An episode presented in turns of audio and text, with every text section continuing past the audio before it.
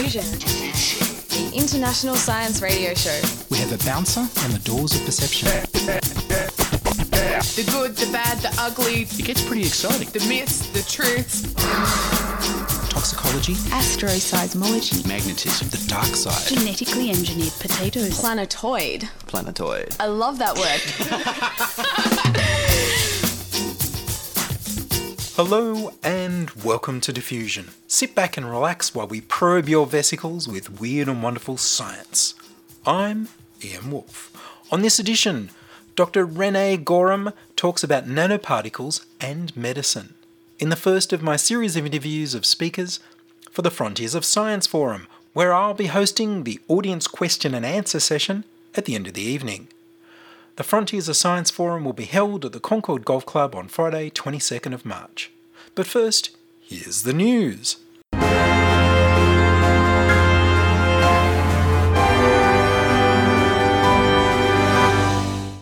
Astronauts explore analogue Mars. The AMADEE twenty-four mission has more than two hundred scientists from over twenty-five countries participating in a live simulation of a crewed landing on Mars, in the Armash Desert region in Armenia, hosted by the Armenian Space Agency and managed by the private Austrian Space Forum.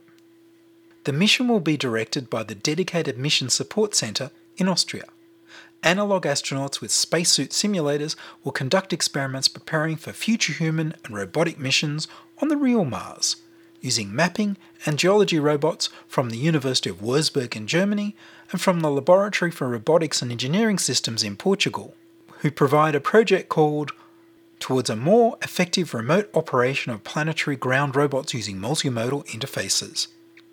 The six-person team of analogue astronauts will spend four weeks testing equipment and procedures designed to detect traces of life and carry out tests in the natural sciences, engineering, biomedicine and psychology. They will only leave their specially designed habitat wearing the spacesuit prototype.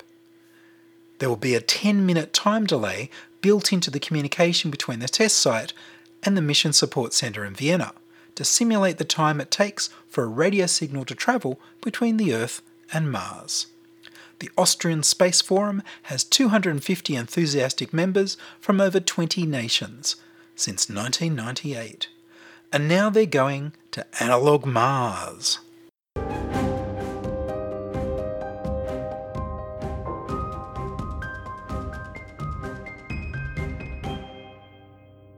Renee Goreham is a senior lecturer at the School of Information and Physical Science at the University of Newcastle. I began the interview over Zoom by asking, so basically you're doing research into nanoparticles and you're focusing on applications in medicine for diagnostics and for treatment. Yeah, yeah, I've sort of got two different areas of my research.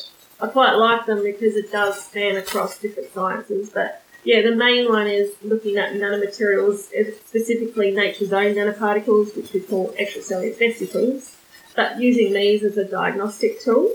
So determining whether they've come from a cancerous cell or a cancerous tumour, and then helping us to detect cancer as, as one of the applications, yeah. Right.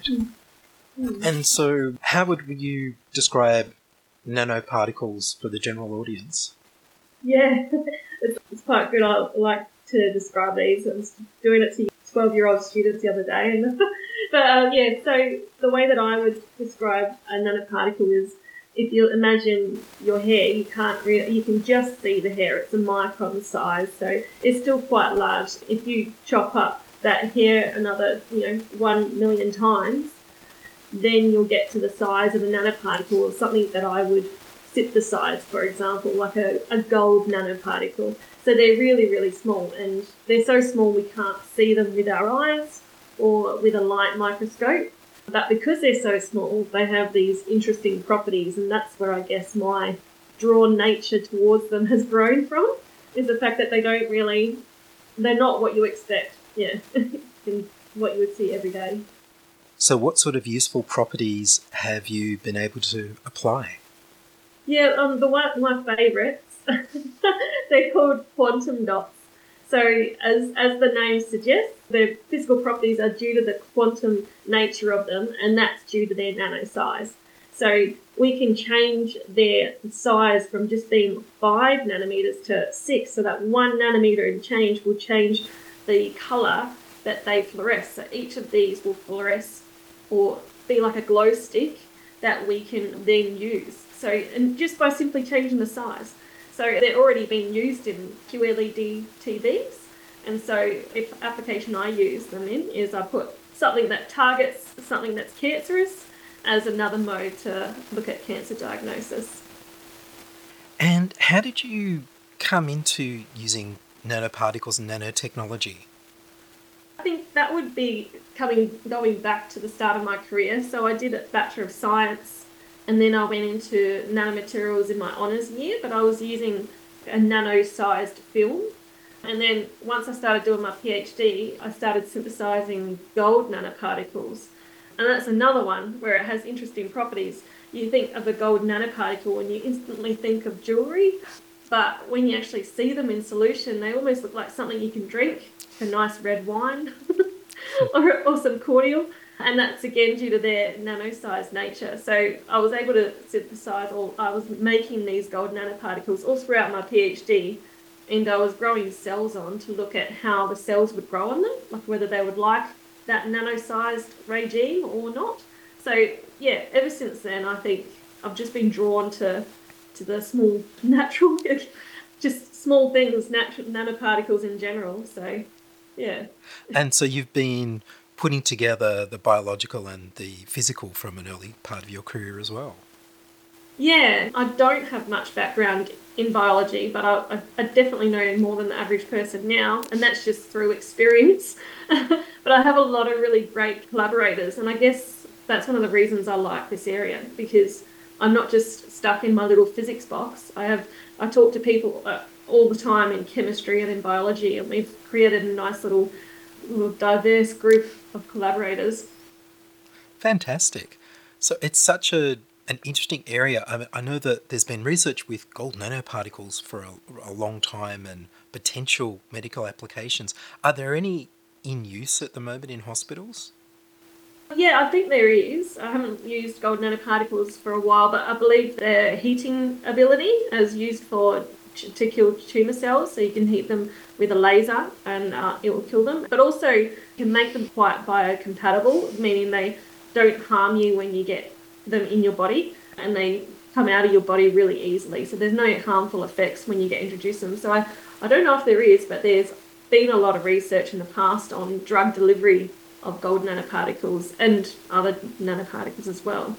Even silver nanoparticles are being made, and they've got huge antimicrobial ability, so they've been used in filtration devices and even bandages for wounds to prevent any infection from bacteria.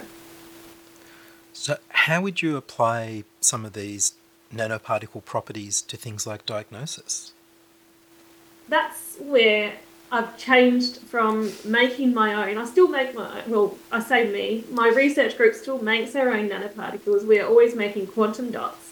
But then I found out, I think this is just after I completed my PhD, that our body actually makes our own nanoparticles. And they're really quite stable, these little vesicles, nano-sized, about fifty nanos, nanometers, so different to my quantum dots, which are five. But they're actually found in your blood, in your urine, and they're like a little mini-me of the cell. So the cell they came from, this nanoparticle, and it will tell you what sort of state it is in. And so that's where I was like, ah, I like nanomaterials. Let's have a look at these nano-sized objects that we have in our own body. And then it was research that found them in breath. So if people are doing all this research to use these naturally occurring nanoparticles for diagnosis, why can't we then use the ones that we've found in our breath as a diagnostic tool? And I guess that's where I've gone for a really blue sky research, where I'm now looking at a disease breathalyzer just by simply breathing, yeah. So we're breathing out these little vesicles all the time. Yeah, yeah, and I guess you know, you don't really know, they're, they're so small anyway, so you wouldn't know, but it was one of my master's students who, who read this paper, and there's specific proteins that are present that indicate that you might have these vesicles there, and the the proteins found in breath had these matching proteins. So we were like, okay, let's see if we can get some images using electron microscope, and, and there they were. So it's just been five or six years of research in that area now. And what sort of diseases do you think you'll be able to diagnose? Well, that's a really good question. I don't think there's a limit at this point. So we've started with lung cancer just because that would be the most obvious one. But we want to do a lot of extensive work on the fundamental, like where these E Vs are coming from, uh, these naturally occurring nanoparticles, where they're coming from in your breath. Are they just coming from your mouth, or are they coming from your lungs?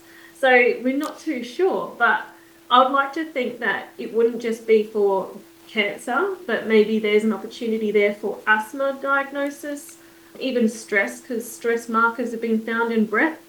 So yeah, we're really looking at the different avenues. And then more recently, you know, because of the pandemic, we've gone, okay, what about viral infections? So yeah, just I think the applications here could be quite a number of them. There are so many aerosol spread diseases. That must be oh, most of the, the, the ones we would be worried about. An awful lot of them would be from the breath. Yeah, yeah, and I think so if we can tune in and find out what exactly is in there, because it's quite a complex mixture. You have these volatiles that just sort of evaporate off, but then you've got the liquid phase of your breath that has all this other messy content, and it's trying to decipher all that messy content to then be like, okay, can this indicate whether this person has a particular disease or respiratory concern? So that's where we've really Trying to, I'm trying to bring in my biologist friends to be like, okay, so what can, how can we find out where these come from and what we can detect from them? You're listening to Ian Woolf on Diffusion Science Radio. Send emails to science at diffusion radio dot com. We're brought to you across Australia on the Community Radio Network and podcast over the internet on w w w dot diffusion radio dot com. So if they're too small to see, how do you measure them? Yeah, that's an interesting question. This is what I love about them, because you have to prove they're there, right? I can tell you that there's nanoparticles in breath. And I've said already that you can't view them with a light microscope. The, the light's not going to see them. So what we tend to do, or what I like to do, is use two different methods. Electron microscopy. So we get a beam of electrons, and you can either bounce the beam of electrons off top of the surface, or you can shine the electron beam in enough energy that it will go straight through the surface. And so then it can image whatever is there. So if it has electrons or some sort of atoms there, it will have some sort of contrast. So that's the main way, and that's how I've imaged them regularly. But because I'm, I like physical characteristics, I also use this thing where we, we use atomic force microscopy, which has a nano-sized tip, and it can raster across the surface, and it just matches the height, basically, is the easiest way. And so we can image that at a nanoscale just by looking with a nanosized object to match the, the size that you're trying to image itself. So they're the two physical ways that we can image them or try and visualize them. And they are, as you expect, quite spherical, just like a little ball. Or we can just look at the bulk solution and see if we can count them using light scattering techniques, which just shines light at it, and then we look at how the light scatters off the off the particle, and that can actually tell us what sort of size we've got and how many there are. So mm. these little vesicles, do we know why the cells are putting them out? Yeah, well, originally when they were discovered, I think this was in the eighties, maybe seventies, it's been a while since I've gone back that far, they were just thought to be trash. So that's what the biologist thought. Um, they were just expelling all the unwanted content. It wasn't until the nineties that they found out that they have actually have a strong communication role. So the cells release them to get to another cell, and they have some strong communication. So they've actually got a lot of different roles, and they're involved in all sorts, um, cancer in itself. So this thing called mesenchymal to epithelial transition. So it's where a cell turns from like a skin hard cell to like a soft cell that can go through the bloodstream, part of cancer. So yeah, it was all these different roles that people started to find. And then you've also got the content. So what is in the package is quite useful too. So they've got some little small D N A strands, some R N A, all different proteins. I'm mainly focused on what proteins they have because they can essentially be quite unique to the cell they came from. And so if we can find one that's specific to cancer, for example, we can target that protein, and that's what we can use to capture them. Wow, I had no idea they still had strands of D N A and R N A and things inside them.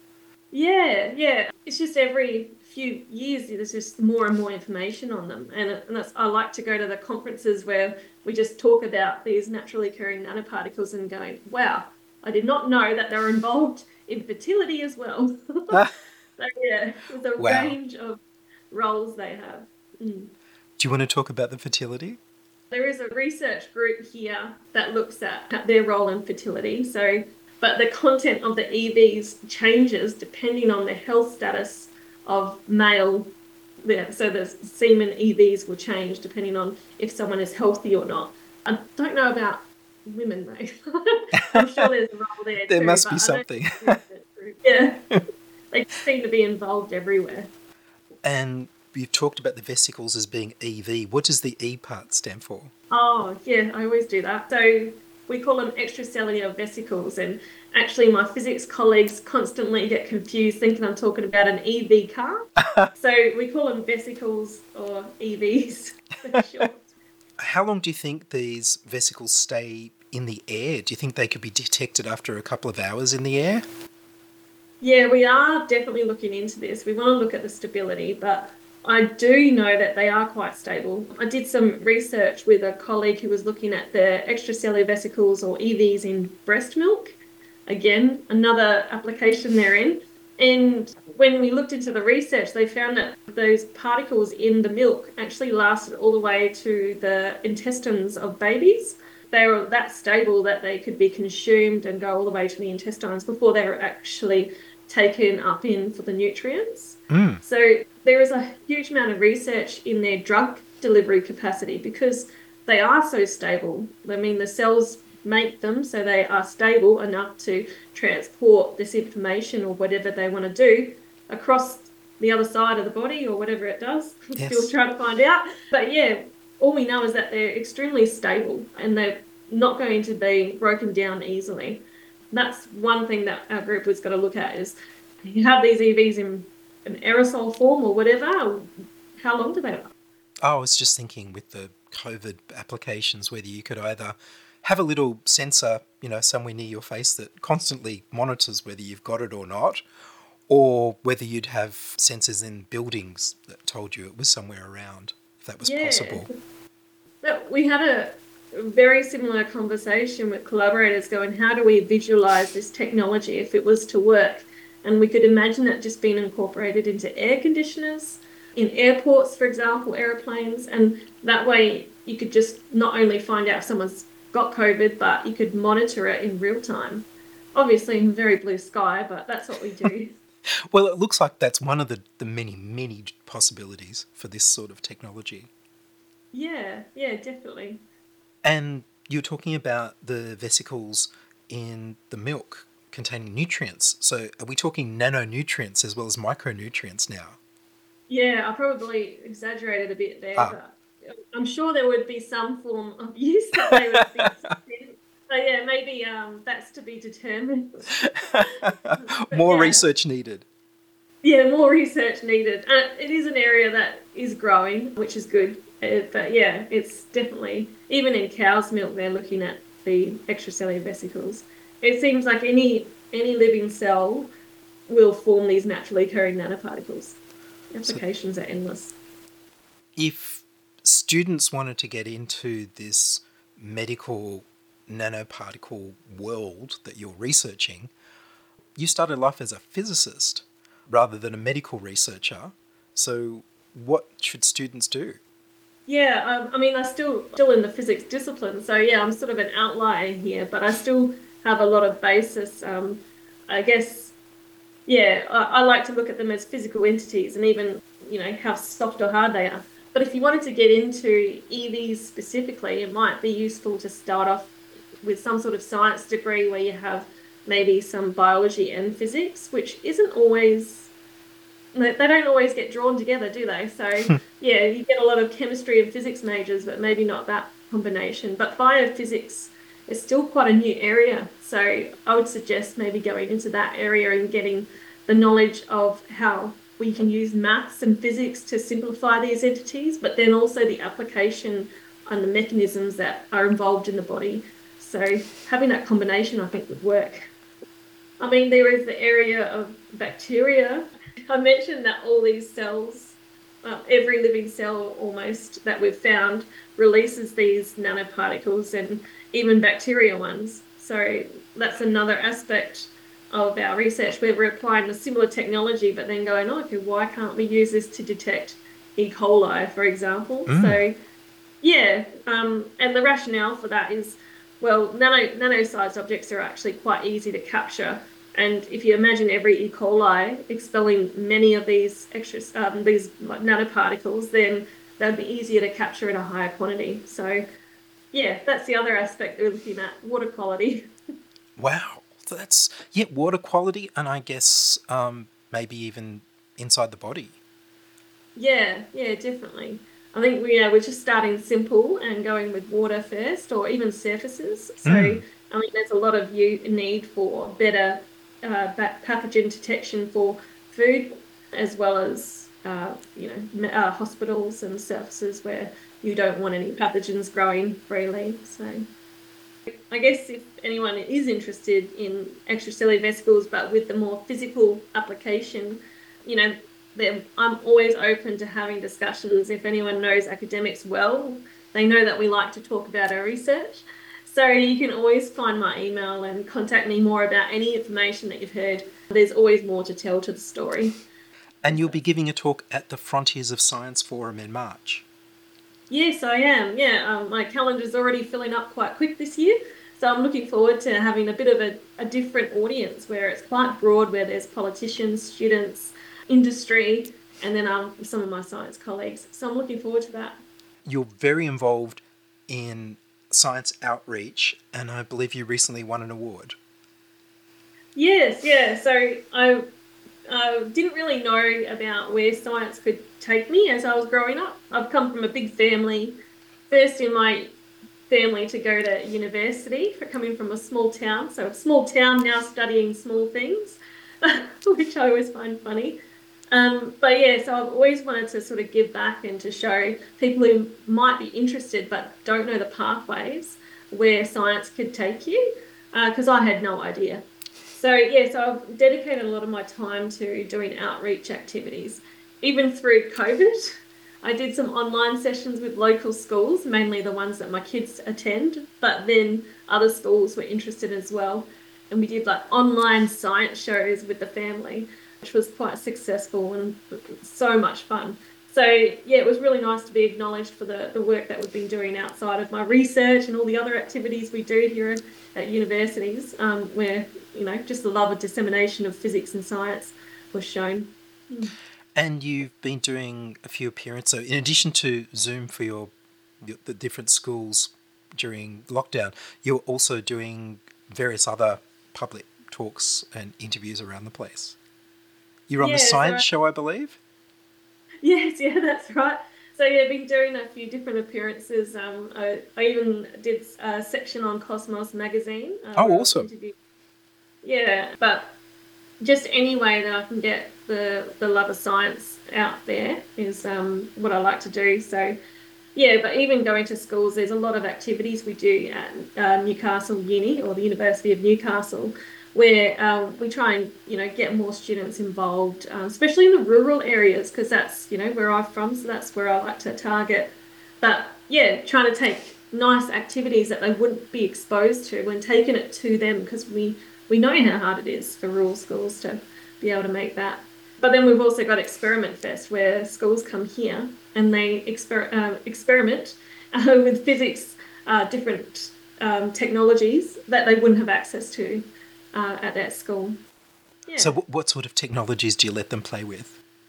Oh, there's all sorts. There's um, my one of my favourites is optical tweezers. Oh. So we can get, yeah, we can get the students to actually capture a particle, a micro-sized particle, uh, just using light. So they, they love it where because you can actually see the particle drift into the red laser and get stuck, and then you can move it around the screen just by, you know, using some optical tweezers. Like yes, a little tractor beam.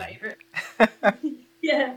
And then also the atomic force microscopy. So the, the thing that we use to image nano-sized objects, they have an opportunity. I even had a work experience student come in for a week and spend time in the research lab and learn how to use uh, a very high-tech piece of equipment within a few hours. So I think she really enjoyed it. Fantastic. That's mm. such a good effort. That's really interesting, and I think science outreach is, is almost as important as the scientific research. That's really good. I completely agree. Well, Renee, thank you very much. No worries, thank you so much. It was really a pleasure to talk to you, Ian. That was Renee Goreham, Senior Lecturer at the University of Newcastle. Renee won the Australian Institute of Physics twenty twenty-three Community Outreach Physics Award.